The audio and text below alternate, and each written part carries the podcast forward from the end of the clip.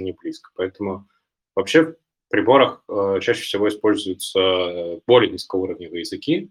Это Rust, C++, C и так далее. Ну, то есть обычно, ну, либо если вам нужно просто считывать данные с датчиков, например, с каких-то обрабатывать их, сохранять, то, конечно, можно. Но вот если вам нужно именно настраивать взаимодействие между разными компонентами системы, то Python не лучший выбор. Ну, а если вам нужно собирать датчики, то подойдет все что угодно, пожалуйста, Django, FastAPI, все, что хотите. А, так, а следующий вопрос, а, причем у него очень много даже лайков. Какой язык программирования лучше, Python или э, C++? Э, или Kotlin, и почему Python хуже всех остальных, спрашивает Владимир Яковлев. Понимаете, а, нет такого понимания лучше или хуже. То есть есть а, некоторые наборы критериев, которые можно оценивать в языке программирования. Эти наборы критериев отталкиваются от того, что тебе нужно сделать. А, если, например, мы говорим о том, чтобы научить человека программировать, то не Kotlin Э, не C++ не являются лучшим выбором, в принципе. То есть, потому что у них есть очень много а, предыстории, да, то есть у них очень много контекста, который человек должен знать, ограничений, которые появились исторически. Вот. Поэтому, ну, наверное, все берут какой-то простой язык программирования, на котором можно это делать. Там, от э, Python, JavaScript, Visual Basic, Pascal и так далее, до ну, каких-то специальных языков, которые используются только для обучения программированию. Если мы говорим про производительность, то производительность бывает разная. Бывает производительность, которая затрагивает процессор, бывает производительность, которая затрагивает память, бывает производительность, которая затрагивает сеть, ну или диск, да. И эти три, четыре, кто как делит, э, вида производительности, они в разных языках устроены по-разному. Потом бывают истории совместимости разных языков. То есть, например, если есть какая-то библиотека, написанная, например, на Фортране, и хочется использовать эту библиотеку, например, в проекте на каком-то другом языке. Опять же, э, сделать это на, например, Kotlin будет крайне сложно. Сделать это на Python будет крайне просто. А, сделать это на C++, ну, в зависимости от, да, очень много разных других параметров. Поэтому, ну, как видите, я могу придумывать очень долго и много разных критериев, поэтому есть языки программирования, которые решают определенную задачу, есть настолько эта задача популярна, то есть насколько, собственно, этот язык будет решать эту популярную задачу, насколько он сам будет становиться популярным. Вот. А есть языки программирования, которые нравятся лично кому-то. Вот мне, например, лично очень нравится язык программирования Elixir. Но он не очень популярный, решает очень специфическую задачу, и я не думаю, что когда-то он станет супер популярным. Но тем не менее, язык шикарный, все в нем хорошо. Поэтому постарайтесь думать про языки программирования как о средствах, которые решают какую-то проблему, у которых есть ну, набор ограничений, потому что иначе никак. И также вырабатывайте себе вкус э, к разным языкам программирования, изучайте идеи, которые там есть, и, собственно, историю этих языков, почему они стали именно такие, а не какие-то другие. А, спасибо. А, следующий вопрос. Александр Морозов а, пишет. Здравствуйте. Очень многие последние несколько лет изучают именно Python. Есть ли смысл глубоко его изучать нам сейчас? Насколько он универсален и подходит для массового использования? Иными словами, реально ли будет питонисту найти работу через год-два, когда на рынке труда будет куча более опытных специалистов, буквально во всех нишах? Или такого не будет? Вот давайте разделим этот вопрос на две части. В первой части я разбираюсь. То есть я знаю относительно того, что Python действительно можно учить. Это самый популярный язык программирования в мире на данный момент. И нет никаких причин считать, что он вдруг закончится. То есть вот если у тебя есть самый популярный язык программирования, должно произойти нечто такое, чтобы вот он взял и закончился. Потому что люди уже написали кучу библиотек, кучу кода, кучу проектов. И вот так вот взять и просто все поменять невозможно. То есть это будут, ну, как минимум, десятилетия да, того, чтобы полностью от него отказаться, если вот завтра произойдет что-то, что заставит всех так подумать. Но этого не произойдет. Да? То есть э, очень стабильная, очень э, такая консистентная экосистема, где есть все. То есть вот все, что захотите. Поэтому Python можно учить всегда, ну, то есть это лишним не будет ни в какой карьере, чем бы вы ни занимались, всегда где-то Python да найдется. Вот, это первая история. Вторая история по поводу поиска работы. Э, наверное, важное объявление. Я никогда в жизни не искал работу, я никогда в жизни нигде не работал, и я знаю о поиске работы примерно ничего, поэтому мое мнение по этому вопросу можно даже не спрашивать. А, спасибо, Никита. Кстати, раз э, пошла речь о вашем опыте, немножко прервемся от э, ответов на вопросы. Можете коротко, буквально в трех э, предложениях, рассказать, какой у вас опыт по Python и в целом по программированию? Да, конечно. Я на самом деле программированием ну, чуть-чуть в школе занимался на уроке информатики, но это даже ну, смешно, как бы так, баловался. А потом я просто поступил в 2009 году вышку московскую на факультет, который сейчас называется факультет компьютерных наук, а тогда он назывался программная инженерия, вернее, э, факультет безинформатики, отделение программной инженерии. И мне очень понравилось. То есть я понял, что программирование действительно вот прям мое, и мне дико зашло. То есть я целыми днями пропадал и просто программировал в кафе, на улице, везде. В общем, мне очень, очень понравилось. Ну и где-то году в 2011 я начал Э, на этом зарабатывать деньги. Соответственно, сначала делал какие-то маленькие проектики э, за еду, там, за спасибо, за тысячу рублей, ну вот, вот что-то такое. Ну и потихонечку, потихонечку я понял, что зарабатывать разработкой мне нравится. И, собственно, открыл свою компанию разработки на заказ. Вот, мы делали сначала довольно много разных стартапов. Вот, я попал в компанию Free, вот, и там очень-очень много разных стартапов поймал и запрограммировал. Вот. Ну, а потом постепенно-постепенно, а, соответственно, становился все более и более а, уверенным в своих силах и, соответственно, становился уже поставщиком разных решений для крупных компаний российских. Потом я понял, что разработка на заказ, конечно, здорово. Ну, после того, как 10 лет я позанимался, понял, что лучше бы, конечно, уйти полностью в open source. Ну и, собственно, все это время я писал на питоне. То есть я где-то как раз в 2010 году начал питон учить. Вот. Ну и там с 11 я его массово уже поменял э, в своих проектах. Вот. И я понял, что хочется полностью уйти в open source. Где-то с 2015 года я начал заниматься open source серьезно. Ну, то есть серьезно что значит? Каждый день я что-то делаю в open source. Каждый день на протяжении уже 7 лет.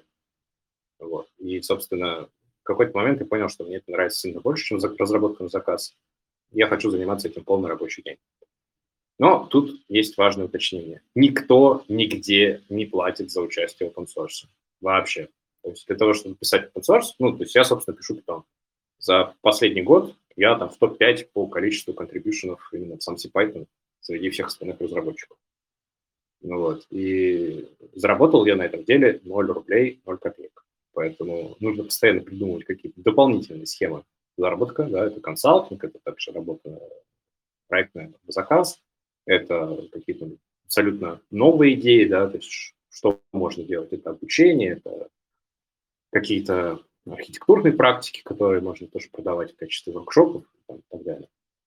Но вот как-то так. У меня максимально классический путь разработка, поэтому, как я уже говорил, например, мои мысли по поводу поиска работы не стоит слушать. Спасибо, Никита. У нас здесь есть желающий задать вопрос. А, уже нету желающего задать вопрос. Э, тогда дальше пойдем по тем вопросам, которые а, уже нам задали. Ирина спрашивает, э, курс по Python позиционируется как курс с нуля. Допустим, научились писать правильный код. Окей. И куда его этот код? Ну, я знаю боль о том, что новички, а, особенно которые хотят найти работу вот прямо здесь сейчас, у них нет времени на то, чтобы там полгода делать себе портфолио или там полгода делать проекты бесплатно, как, например, у меня была возможность в университете. А, они хотят ну, какого-то быстрого решения. И у меня есть только один ответ. Да, то есть это open source. На мой взгляд, если человек приходит э, в какую-то компанию устраиваться, например, на джуновскую позицию, но при этом у него уже есть опыт open source, и опыт успешный, опыт большой, достаточно сложный, то есть это не там, парочка маленьких практик, которые ты наделал для себя, а это именно вклад в какие-то большие проекты, которые приносят людям какую-то пользу, мне кажется, это может сильно тебя выделить среди всех остальных желающих найти работу, которая ну, на начальном этапе находится. Но опять же, важно, карьерные вопросы от меня – это э, ответ человека, который примерно не представляет, как это все устроить. Поэтому важная такая поправка должна быть.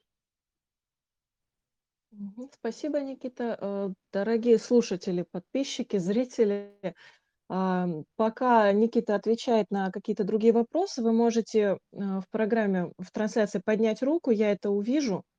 И как только мы закончим с одним вопросом, я открою вам возможность включить микрофон, и вы сможете задать свой вопрос. Поэтому если я сразу же на вас не нажимаю, не опускайте руку, просто немножечко подождите. Вот. А так как сейчас э, поднявших руку нету, то следующий вопрос Никите.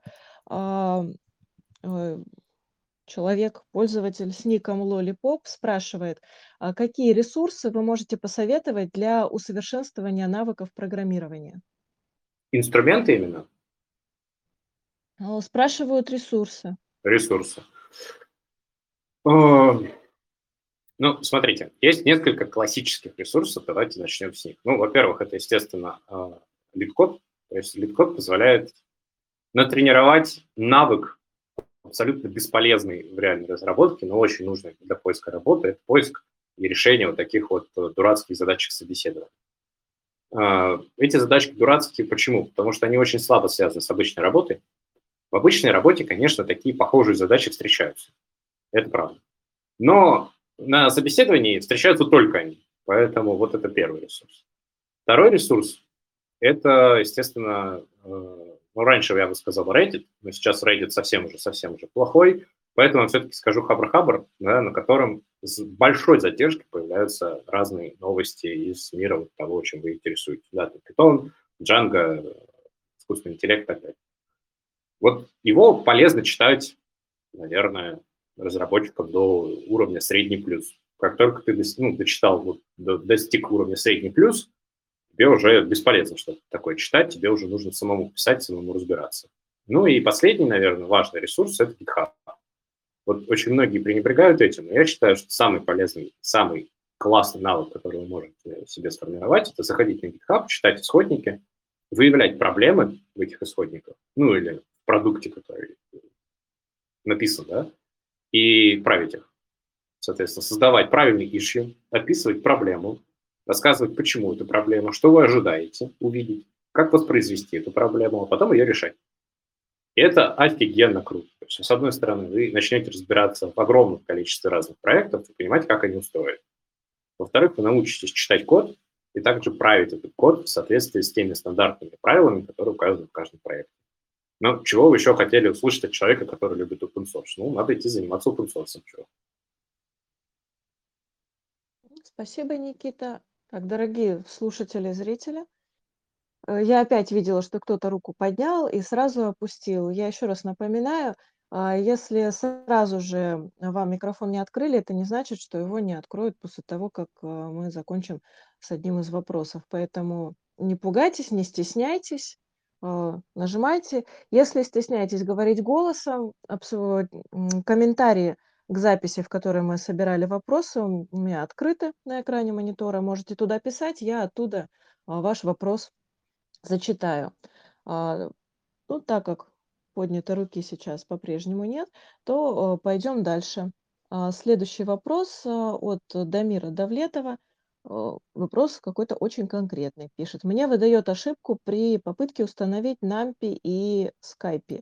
Что делать? Из-за этого я не могу тему пройти. Ну, тему, я так понимаю, во время обучения на цифровой кафедре. Ну, я понимаю, да. Смотрите, это вообще классическая история. Э, скорее всего, вы устанавливаете NumPy и SciPy себе на Windows, и, естественно, не получается. Что делать? Во-первых, есть простой способ. Простой способ загуглить, вот прям текст ошибки берешь, вставляешь, смотришь, что происходит. Наверняка кто-то уже с этим сталкивался, это как, бы, а как раз одно из преимуществ Python что людей очень много, и кто-нибудь да что-нибудь уже такое подобное делал. Это первый способ. Второй способ – это поставить себе анаконду. Анаконда – это предкомпилированные бинарники с нужными зависимостями на Python и Windows. То есть если вы, соответственно, разрабатываете на Windows, скорее всего, вам потребуется Anaconda. Вот. Спасибо, Никита. У нас по-прежнему нет поднятых рук, а вопросы у нас еще есть. Поэтому следующий вопрос задает Елена Кузьмина. А, когда ты джун в 30, что учить параллельно с Python? А, да, давайте э, тоже важный дисклеймер. Я могу отвечать на вопросы, когда я в теме разбираюсь. Вот, когда меня спрашивают, например, там, про проблему установки NumPy, я примерно разбираюсь в теме. Я с таким сталкивался, в такой ситуации был. Могу ли я советовать человеку, э, которому 30 лет, и он только начинает? Ну, наверное, могу, но с определенной долей погрех, да, потому что мне самому 30, я начал программировать где-то с 16, наверное, с 17. Вот, поэтому не знаю. Но э, если постараться ответить хоть какие-то вещи, я бы сказал так. Э, конкурировать в технологиях с э, людьми, которые начали там, 15-16 лет и уже там, 15 лет этим занимаются, очень сложно. И потому что просто опыт был другой, да, то есть прошли через там, другие технологические этапы, как там, видели условно, как развивается веб, как вот, он трансформируется и так далее.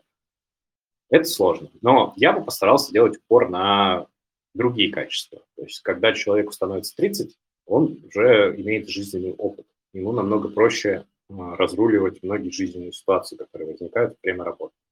И я посмотрел в сторону как раз темлидства, в сторону управления командами и ну, хотя бы негласные роли. Да? То есть понятно, что есть формальная какая-то история, но вот негласные роли. И все, что связано с софт-скиллами. То есть э, понятно, что техника тоже важна и то, что нужно ее развивать, но есть сильная сторона. Сильная сторона в том, что человек имеет жизненный опыт, и он может разные конфликтные ситуации разрешить, когда, например, ребята, которым 21-22, не могут этого сделать. Ну, в силу того, что они просто еще молодые, горячие, жизнь, опыта у них нет.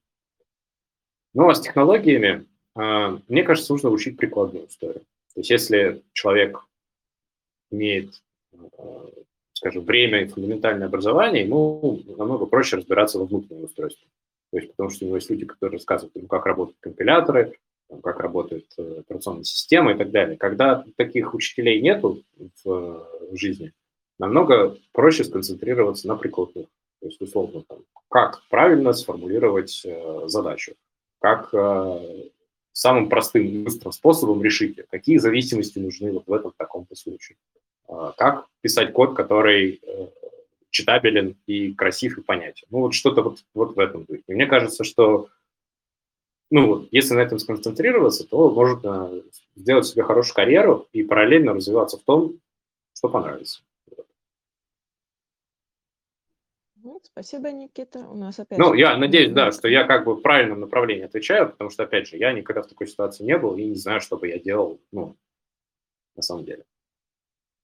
Ну, я думаю, в любом случае ваш взгляд как профессионала в программировании, в языках программирования, в любом случае он будет полезен.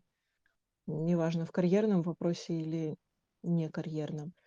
У нас опять была поднятая рука, опять рука опустилась, поэтому я еще раз напоминаю, что вы, если вы не хотите выходить в эфир, э, показывать свое видео или светить свой голос, вы можете задать свой вопрос в комментариях а, к посту, Э, в котором, собственно, мы собирали вопросы. Как раз вот один новый вопрос уже появился, но к нему мы перейдем немножечко попозже.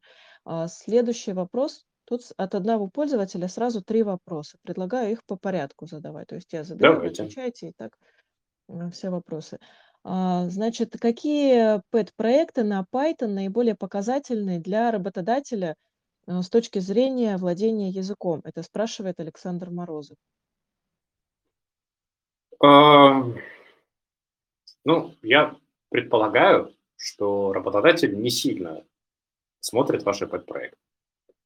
Почему я так делаю? Потому что я прекрасно знаю, сколько стоит время разработчиков и сколько разработчиков начального уровня на одну вакансию.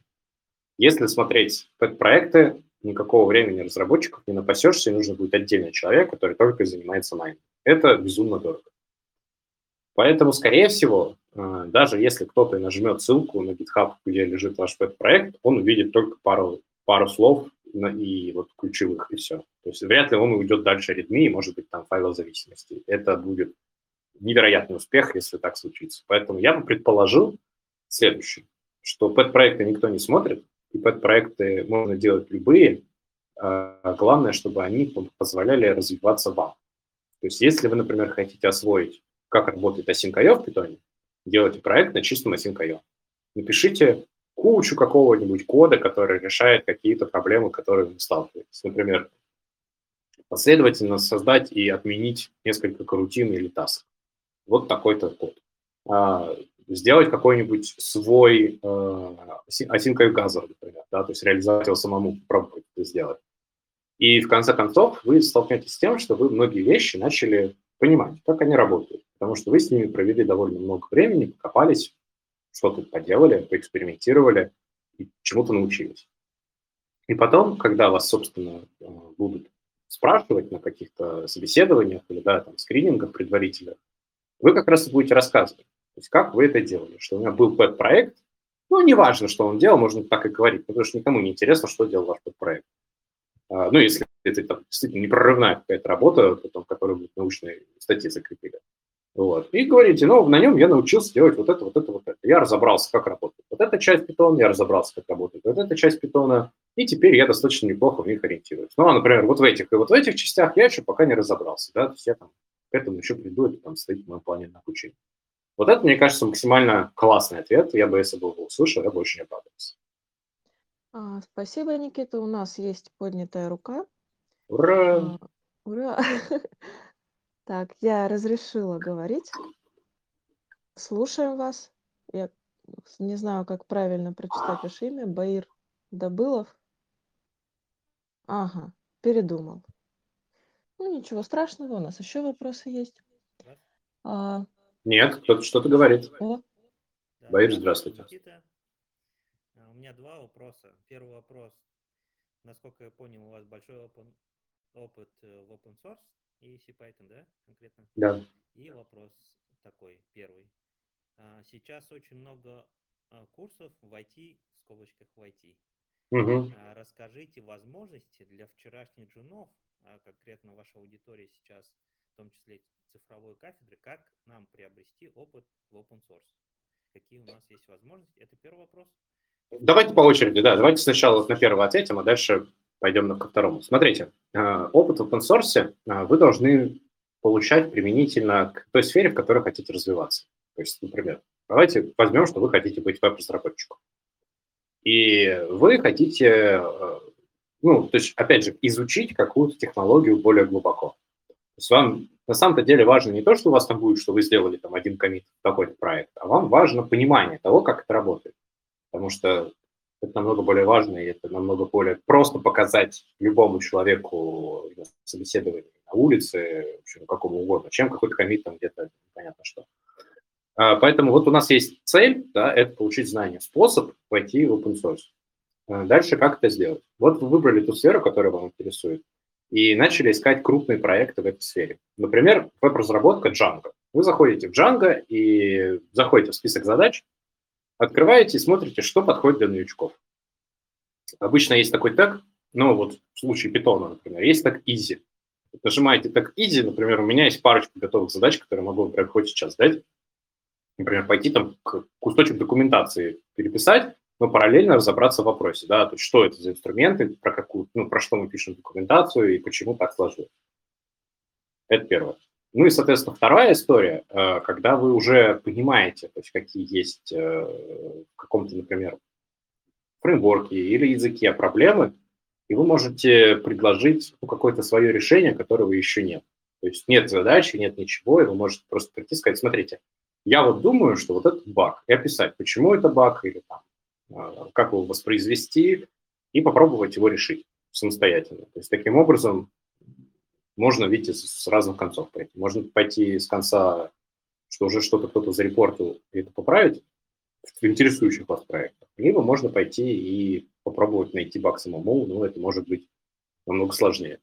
Но это скорее отталкивается, знаете как, когда у вас есть уже какой-то проект, он уже как-то работает, а потом бах, и что-то происходит. Вы такой, о, а тут баг. Так не должно быть. А, да, спасибо большое. Э, очень познавательно. И второй вопрос. А, хотелось бы услышать ваш опыт работы а, с, с дебаггерами и профилировщиками, допустим, которые есть в PyCharm. Да. Э, ну, дебаггер самый хороший, наверное, который есть в Тоне, это с IDE PyCharm. Там очень хороший дебаггер, он очень красивый, подобный, подробный, в общем, классный. Э, есть VS Code дебаггер, встроенный для Python, python э, тоже IDE. Им я мало пользовался, не могу про него ничего хорошего или плохого сказать. Ну, я просто знаю, что он есть, но пользовался им мало. Печармовский много. Есть, соответственно, GDB. Это дебаггер, который используется часто, если у вас есть бинарные зависимости вместе с Python, например, те же NumPy, тот же там, какой-нибудь SciPy и так далее. То есть если вы дебажите что-то вот там, потому что у вас возникают какие-то проблемы, то это GDB. А, ну и, соответственно, есть стандартный пайтонский PDB и IPDB. Это консольные дебаггеры. На мой взгляд, они неудобные, я ими не пользуюсь, но в целом кому-то нравится. То есть если вы фанат, например, Vim или Emacs, то вам может подойти PDB или IPDB. Вот. Это про дебаггеры. Про профилировщики, ну, наверное, самый хороший сейчас это PySpy. Э, это сэмплирующий профилировщик, который написан на расте, достаточно производительный, включается достаточно легко к процессам, показывает флейграфы. Ну, собственно, чего еще хотим.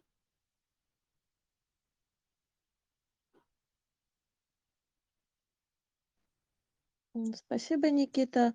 А, так, Баир, у вас есть еще вопросы или мы переходим дальше? А, нет, спасибо. Да, спасибо вам. Ага, спасибо, Никита. Так, поднятых рук сейчас у нас пока нету.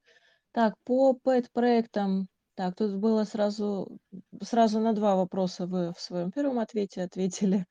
А, и спрашивает этот же э, человек, Александр Морозов, что не стоит делать с помощью Python?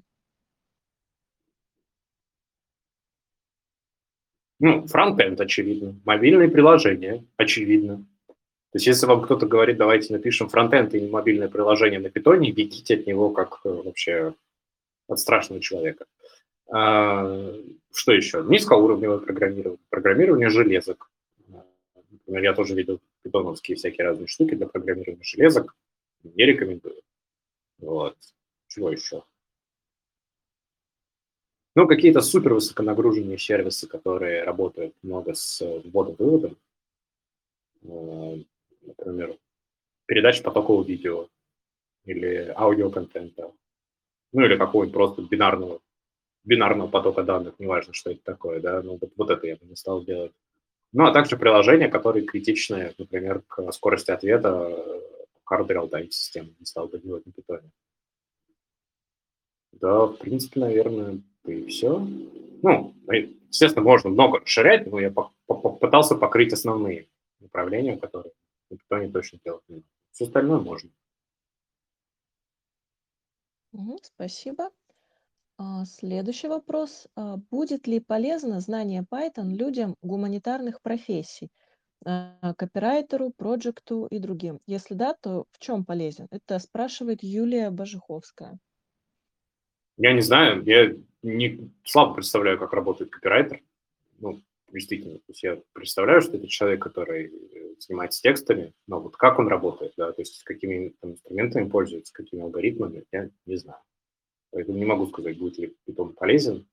Я, наверное, могу чуть на уровень выше подняться и сказать следующее, что я считаю, что наш мир стремительно меняется, и в скором времени умение программирования – это будет базовый навык.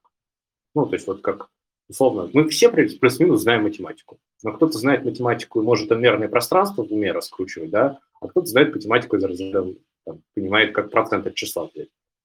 И как бы тот и другой математику знает. Ну, просто по-разному. Вот я думаю, что с программированием будет примерно так что плюс-минус все будут понимать, ну, какие-то самые базовые вещи, что можно, там, не знаю, написать какой-то код, он вызовет функцию, эта функция сделает что-то, не знаю, запустит какую-нибудь э, другую программку или там очистит рабочий стол, например, что-то в этом будет. И вот программирование на таком уровне, оно будет, во-первых, массово доступно, во-вторых, оно в скором времени получит очень классное усиление. Разряда, что вы сможете правильно сформулировать вопрос, и вам уже выдадут готовые куски кода, которые называют нейронно сгенерированными. Но, как мы все с вами знаем, нейронные сети – это лишь алгоритмы поиска существующей информации. Если такой информации нет, то и результаты нет.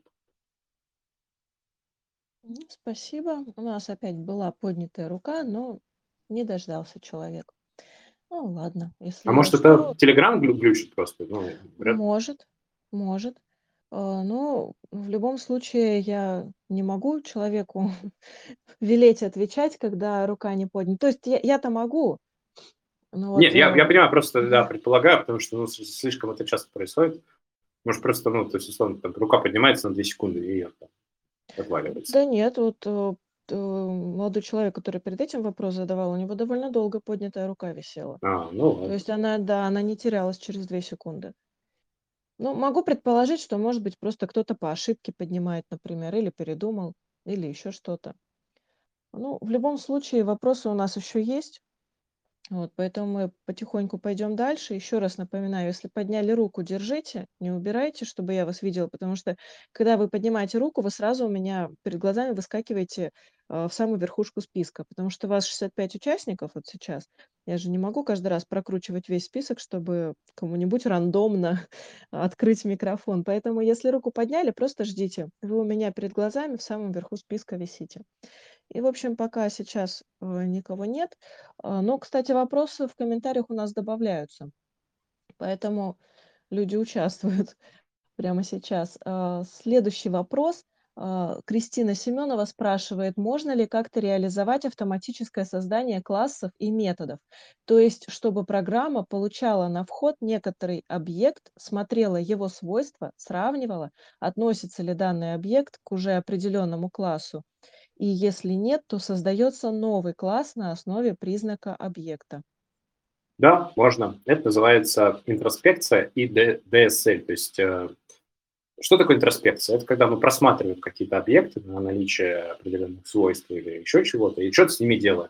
А, Очень популярный паттерн э, в питоне в целом. Ну, а DSL – это Domain Specific Language, то есть это, соответственно, какой-то специальный язык, который мы придумали для того, чтобы описывать ну, какие-то свои собственные объекты в рамках питона. То есть его можете сделать как? А, В питоне, естественно, можно динамически создавать и классы, и методы, и функции, все, что хотите. А Делать это можно при помощи не только экзека и eval, который сразу приходит на но и при помощи разных других а, функций. Например, в питоне есть э, модуле types new class, да, вы можете создать новый класс, ну или просто вызвать type да, с э, нужным именем, базовыми классами и контентом dig. Либо вы можете, например, э, это делать, э, если вы доверяете исходнику, да, то вы можете просто генерировать текст в Python программе, потом ее и валить, ну и, собственно, получать результат уже готовый с, с готовыми классами, готовыми методами и так далее. Ну, в зависимости от того, доверяете вы этому исходнику, не доверяете, общем, кто вам эти данные присылает. Вот. Поэтому это абсолютно легко. Спасибо. А, Следующий вопрос. А, Евгения Евстигнеева спрашивает. а, Думаете ли вы о том, что в скором времени знание Python понадобится в любой профессии? Если да, то в каком, это вы уже говорили, что да, везде, но вот вопрос в том, в каком объеме его необходимо изучать сейчас? Но я не думаю, что знание именно Python потребуется в любой профессии, да, то есть я думаю, что все равно там, условно, дизайнеру, который занимается веб-разработкой, ну, дизайном сайта, скорее будет нужен JavaScript, чем Python, например. Тому, кто делает мобильные игры, э, скорее нужен какой-нибудь тоже C++ и э, там, Objective-C или Swift или Kotlin с Java, ну что-то в этом духе. То есть вряд ли это прям Python-Python. Python – это просто хороший способ научиться базовой концепциям разработки. То есть, условно, что у нас есть циклы, у нас есть э, условия, у нас есть класс, у нас есть функции, как это все работает. Вот. Из-за того, что он такой А, простой, Никита, в этот раз я вас перебью. У нас поднятая рука. Давайте, чтобы проверить, что все в порядке, сейчас мы давайте. человеку ответим. А, Богдан а, хочет а, задать вопрос. Богдан, я открыла вам возможность включать микрофон, мы вас слушаем.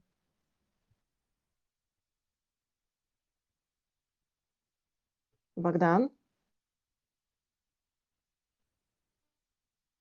А ведь рука была поднята. Ну, видите, что происходит. Богдан? Ну, Сейчас ладно, давайте, да, давайте я просто пока закончу мысль. Ага, а, давайте. Да, то есть это не обязательно должен быть питон, на его примере просто учиться каким-то простым концепциям.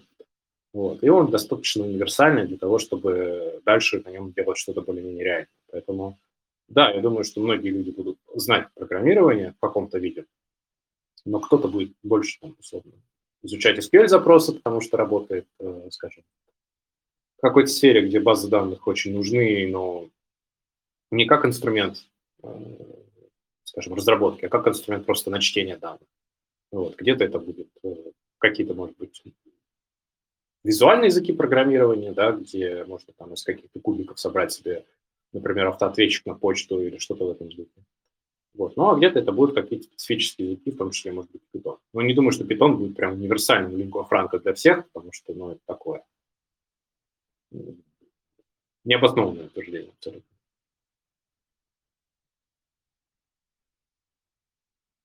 Спасибо. Так, у нас участников уже стало больше. Все слушают, но все молчат. Так, ага, Богдан, кажется, его, видимо, его выкидывала. А, так, следующий вопрос. Пользователь без ника, с точкой вместо ника, а, спрашивает, а, на Яндекс а, кон... Ой, подождите, на контесте не очень удобно начинать изучать Python на Яндекс контесте. Не могли бы вы, пожалуйста, порекомендовать, как и где начать изучение Python для новичков с нуля? Эм, ну, смотрите, есть вообще много разных видов контента.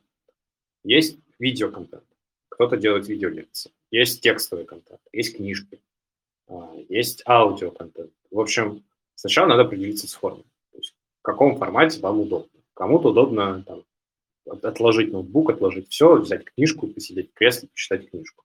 Кому-то, как мне, наоборот, удобно все делать в интернете.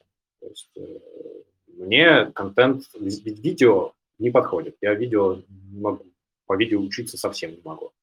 Мне надо, чтобы это были какие-то там статьи, какие-то тексты, чтобы я мог спокойно читать в своем режиме, останавливаться, сворачивать, э, что-то искать, возвращаться и так далее. Вот. Поэтому, ну, вот сначала мы определяемся с тем, как мы это делаем. Дальше мы определяемся а, с форматами курсов. Ну, каких-то, да, все равно, потому что в любом случае какие-то курсы нам потребуются. Тут важно. Я очень много и глубоко э, знаю эту индустрию. Я всем абсолютно советую ни рубля не отдавать этим мошенникам. Потому что то, что происходит на рынке э, интернет-образования, это ну, никак иначе, кроме мошенничества, не назовешь. Просто у нас пока нет нормативных документов, которые бы описывали э, качество предоставляемой услуги в образовании. И, ну, это, это очень плохо. Очень плохо. То есть поэтому вот ни копейки, ни рубля нести вот такие организации из разряда вот тех, которые рекламируются, знаете, там, открываешь какого-нибудь блогера, который рассказывает, как приготовить свинину э, или там курицу в соусе таком-то, и он тебе сначала, а теперь минутка рекламы, там, курсы такие-то, такие-то. И ты такой, спасибо, не надо, не надо, правда, не надо. И, ну, есть э, в интернете много бесплатных курсов, то есть они просто предоставляют материал. То есть и этот материал э, вы можете совершенно спокойно использовать. Более того, люди только рады. Э, и такие материалы есть и на русском, и на английском. На английском, конечно, намного больше. Вот выбираете его, то есть это либо текстовый материал, либо, соответственно, видеоматериалы, ну и просто по нему идете. Потом вы начинаете заниматься уже прикладной частью, делать свои собственные какие-то проектики, э, делать какие-то идеи реализовывать, которые у вас приходят в голову. Но мотивация, конечно, нужна. многие мне как раз говорили, что они записываются на вот такие онлайн-курсы, потому что это мотивация деньгами. Если типа много денег заплатил, и ты теперь должен этим заниматься, потому что иначе ты деньги теряешь, как же так? Вот. Я скептически настроен к такому роду мотивации. Ну, спасибо. Ну, как раз а, обучение на цифровых кафедрах бесплатно для Да, студентов. да. Вот отличный вариант. Почему нет? И мотивация тоже соответствующая. Ну да, а главное, что университет, все рядом. да, и находишься среди единомышленников, которые тоже там хотят учиться, развиваться. Это дорого стоит. Спасибо. А, Так, у нас осталось а, два вопроса, как раз вот те, которые уже после начала трансляции написали. А, Я напоминаю, что пока у нас трансляция еще не завершилась, вы еще можете написать свои вопросы в комментариях к посту у нас в канале «Моя цифровая кафедра». А, Ссылку на этот пост, где мы собираем вопросы, я освежила. Он сейчас, э, ссылочка это есть в самом последнем посте а, в канале, поэтому если вы не успели задать вопрос, пишите, задавайте. У вас еще, ну, немножко времени есть, пока вот мы на два существующих вопроса будем отвечать. А, Итак, вопрос, какие языки стоит изучать после Python? Опять же, а, изучать зачем? То есть вот после Python а, это значит, что ну, мы выучили Python как, например, первый язык программирования, поняли какие-то основы, и дальше идем в ту сферу, которая нас интересует. Если у нас есть ответ, какая сфера нас интересует, то ответ очевидный. Если мы хотим делать, например, э, банковский софт, то это Java. Если мы хотим делать игры, а, используя какой-то движок специфический, ну или просто игры, да, то это там, не знаю, Unity или там Unreal Engine, ну, то там тоже понятная технология, других вариантов нет. А если мы говорим, что хотим заниматься фронтендом, то это JavaScript, TypeScript тоже вариантов нет. Э, поэтому этот вопрос, он скорее, давайте предположим, вот в какой степени. То есть вот мы узнали Python, нас все устраивает, мы работаем с Python, и как бы все замечательно, но мы просто хотим развиваться вот как разработчик. То есть мы хотим узнать много каких-то новых концепций. Я тогда рекомендую Rust. Потому что Rust – это отличный язык программирования, на котором тоже можно много всего делать, но он, в отличие от Python, низкоуровневый, с очень интересными идеями о том, как управлять памятью. Вернее, никак. Вернее, ты не управляешь памятью, она просто у тебя всегда есть, всегда работает. Но при этом нет никаких э, сборщиков мусора, э, нет никаких э, ручного управления этой памятью и так далее. В общем, просто все работает и все замечательно. Вот крайне рекомендую. Если после питона захочется чего-то более такого сложного и глубокого. Ну, спасибо. А, так, а, Валерия Баченина а, спрашивает, наравне с Python изучаю C-Sharp. Если, есть ли у вас а, примеры сфер или проектов, где а, используется Python и C-Sharp вместе, не геймдев? Спасибо. Нету. Это взаимоисключающие технологии обычно. Потому что C-Sharp ну, в основном используется в нескольких видах разработки. Первое – это разработка Windows Desktop приложений. Ну, практически уже никто этого не делает. А второе – это разработка веб-сервисов, э, таких крупных корпоративных. Вот Dodo Pizza, например, целиком написана на C-Sharp. У них там все системы учета, склада, ресторанов, все написано в C-Sharp. Но Python у них э, как такового нет, но у них есть только в Data Science. Ну вот, собственно, если у вас, например, ваш сервис работает на C-Sharp, то ваш Data Science работает на Python. Вот единственная связка, которую я вижу. Так, ну, я не встречал, чтобы люди использовали то и другое. Вот, скажем, контур тоже написан целиком на C-Sharp. Контур, система документооборота, учета, налоговая и так далее. Ну, там тоже есть Python, но тоже для использования э, искусственного интеллекта. Все. Больше ничего нет. Ну, Спасибо. Так, у нас Баир Добылов, Добылов, который уже спрашивал, опять руку поднял. Может быть, какой-то дополнительный вопрос появился сейчас? Я вам разрешу говорить. Так, мы вас слушаем. Да, спасибо. Очень интересный ответ на вопрос. У меня опять два вопроса. Первый из них.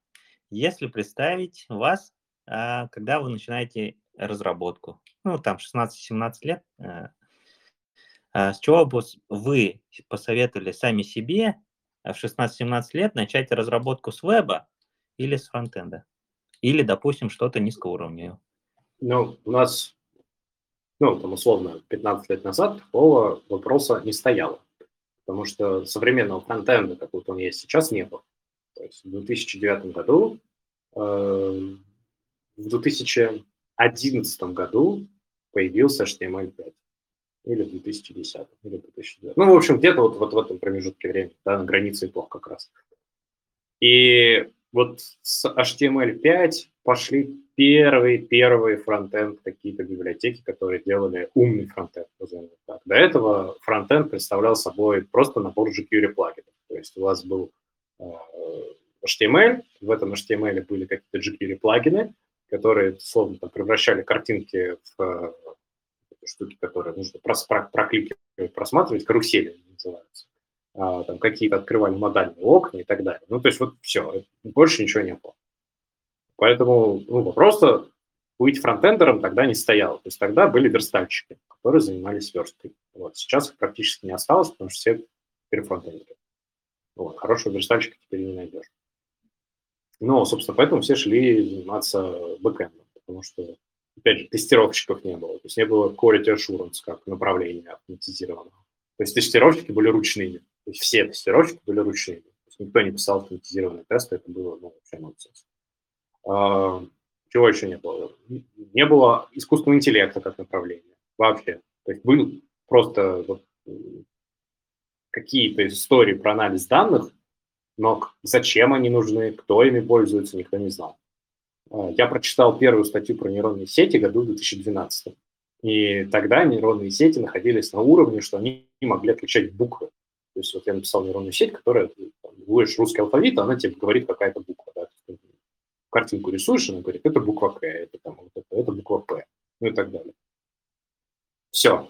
То есть никаких нейронных сетей тоже не было, ничего такого. Вернее, они уже где-то были, там, в исследовательских центрах, и кто-то занимался, но в широкое поле никакого такого ничего не было. Потом появились мобильные приложения. Мобильные приложения, точно помню, появились в 2010 году, в конце. Apple выпустил uh, Development Kit для iPhone.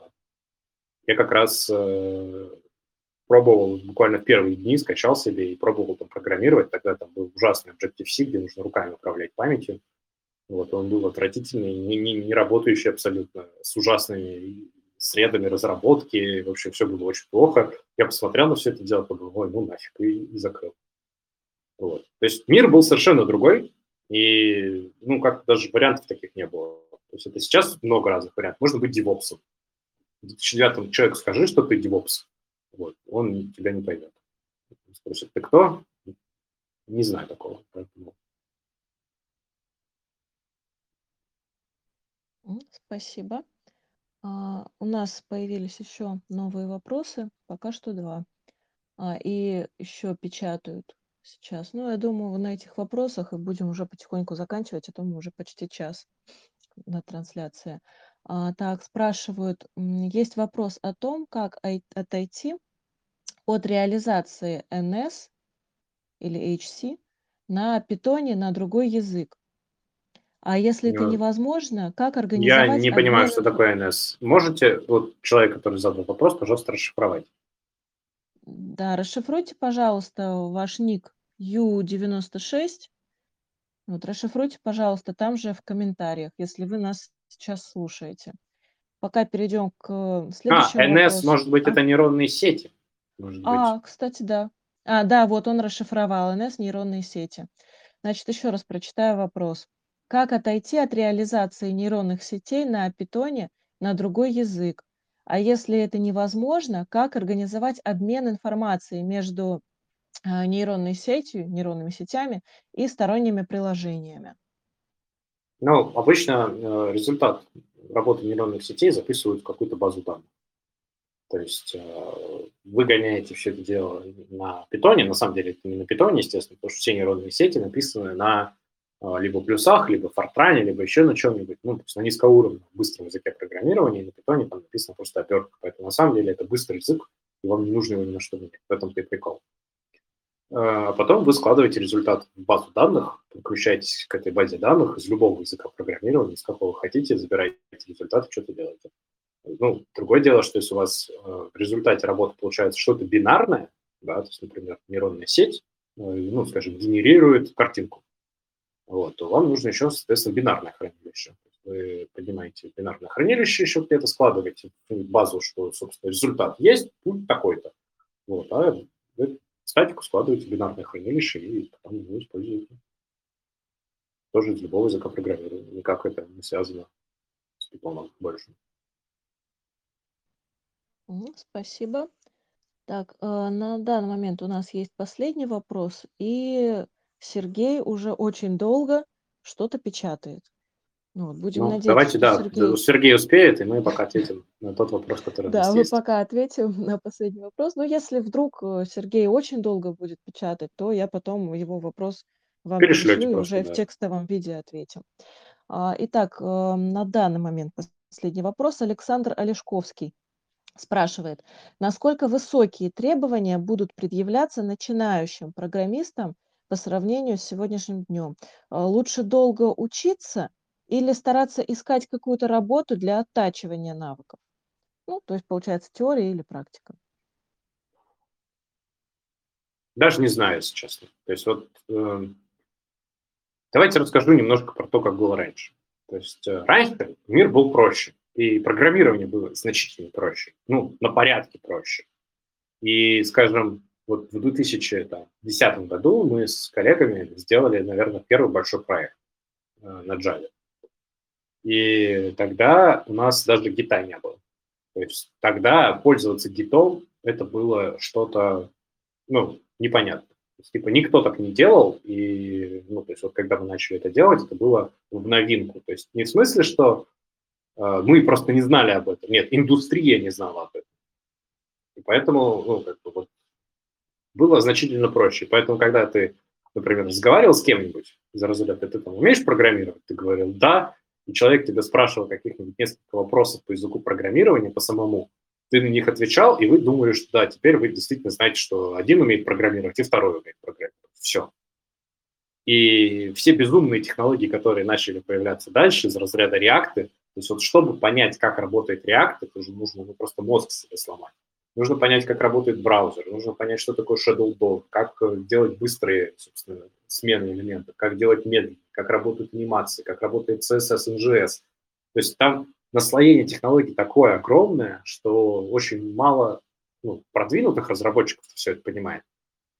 Но дальше вступают в силу, знаете, такая, ну, наверное, психологическое искажение что когда мы не очень справедливо оцениваем других людей. То есть мы такие думаем, о, я же это знаю, ну и новички должны это знать. И начинаешь их спрашивать, да, там, а как устроен, например, тот же CSS и JS, например, да, в случае питона, там, расскажи мне, пожалуйста, про сборщик мусора. И человек сидит такой, да я же не знаю сборщик мусора, ничего, он вроде работает, и меня ну, жить мне не мешает.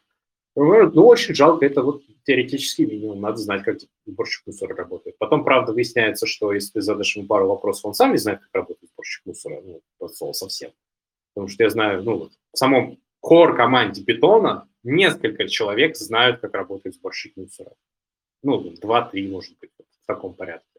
А все остальные не знают, потому что это сложно. И я не знаю, это сложно. Ну, я имею представление, но я не знаю. То есть, если, например, человек прочитает несколько статей, придет на собеседование – и начнет меня спрашивать про сборщик мусора, я ему как бы в целом расскажу, ну, там, например, если меня начнет э, спрашивать про гарантии памяти, например, как быстро э, там, идут работы поколений и так далее, я не в курсе.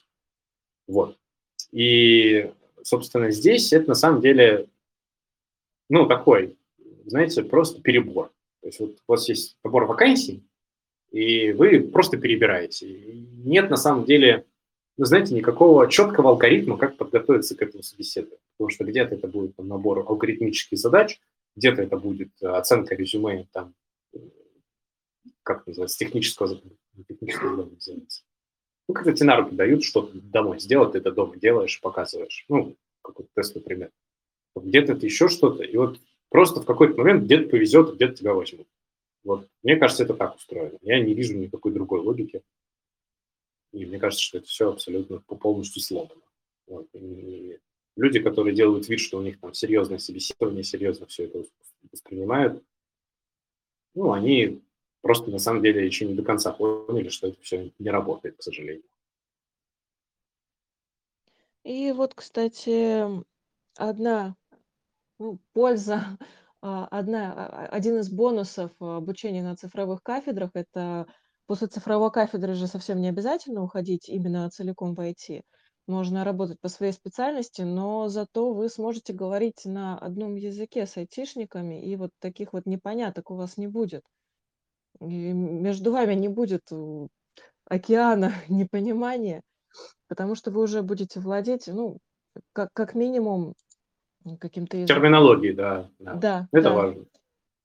Так, и у нас вместо одного вопроса появились два, но я предлагаю на эти два ответить, и если будут появляться еще, их уже все, их уже письменные ответы. Давайте, конечно.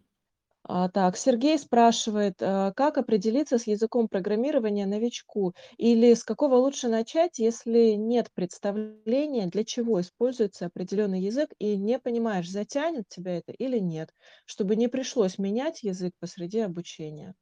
Ну, смотрите, я считаю так. Начать можно с любого языка. Это вообще ни на что не влияет. То есть э, для того, чтобы сформировать у себя чувство прекрасного, да, нужно много всего попробовать. И первый язык программирования, ну, вот, например, у меня был первый язык программирования C-Sharp, а, я его знал год как единственный язык. Потом, там, потом было Java, потом был Python, а сейчас их там знаю несколько десятков. Но это действительно ни на что не влияет. Вот вообще. То есть ты просто учишь язык, начинаешь понимать, как работают ну, базовые вещи, а потом э, тебе жизнь сама подсказывает. То есть либо тебе нужно оставаться, потому что у тебя есть хорошая работа, тебе там нравится, все замечательно, а, либо тебе нужно менять, потому что, ну, ты понимаешь, что тебе не нравится ни язык, не то, что тебе предлагают по вакансиям, и, ну, вообще это вот не твое. И нужно что-то попробовать. Ну, поменять язык с каждым разом все проще и проще. То есть, условно, выучить первый 70% работы, выучить второй это 20, а выучить третий это 10. Вот, поэтому не думаю, что это, ну, на самом деле важно. Спасибо. И последний вопрос. Маргарита спрашивает, а, для решения каких задач Python подходит больше всего? Для чего подходит, но можно найти решение... А, а для чего подходит, но можно найти решение лучше? И для каких задач не подходит совершенно? Ну, про то, для чего не подходит, я уже говорил. На Python называют лучшим вторым языком для любой задачи. То есть на Python можно делать плюс-минус все но есть всегда язык, на котором это делать лучше. А, например, если мы говорим про веб, то в вебе есть куча языков, которые можно, скажем, делать похожие вещи, но делать их более производительными, более быстрыми, там, более нагружаемыми, нагружаемыми и так далее. Поэтому, ну, скажем, в вебе огромное количество разных вариантов. Это может быть и тот же Kotlin, это может быть и какая-нибудь версия низкоуровневого языка, например, C++ или Rust, да, это может быть Go. Ну, в общем, все что угодно. Есть, если с точки зрения производительности сравнивать, есть куча языков, которые Python ну, значительно превосходит да, в плане производительности. Вторая история, что есть э, Data Science. В Data Science практически все на Python, но даже там есть конкуренция. Там есть Julia, там есть Scala, ну, там есть некоторые другие языки, да, специфические, но ну, Scala и Julia тоже важны и нужны Data Science, поэтому их со счетов, со счетов сбрасывать не буду. Ну, наверное, Data Science все-таки самая доминантная история про Python. То есть это вот ну, как лидер и безоговорочный абсолютно, потому что ну, там Scala и Julia небольшой процент использования, а Python это ну, там, процент 80, а может быть 90 рынка точно есть в этом вопросе. Вот. И я не думаю, что кто-то будет в ближайшее время уменьшать эту пропорцию, потому что ну, слишком много всего уже создано. И слишком хорошо это все уже работает. Поэтому...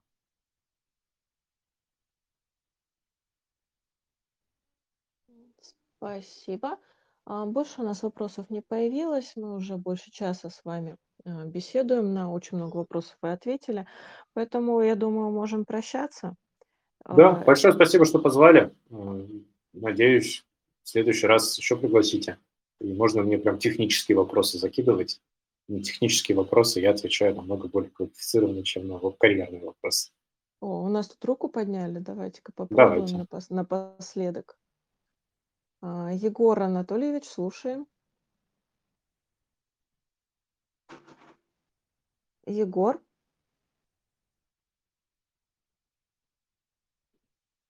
Ну, Что-то нет, не свезло. Да. Ну, может быть, э, на микрофон надо нажать, вроде бы, потому что я вижу, ну, теперь с нами. Так, теперь уже другой человек. Ну вот я разрешаю говорить. СТ. Слушаем вас. Ну, давайте еще раз нажму. Ну, хотя два раза обычно это не сработает. А, вот. Слушаем вас.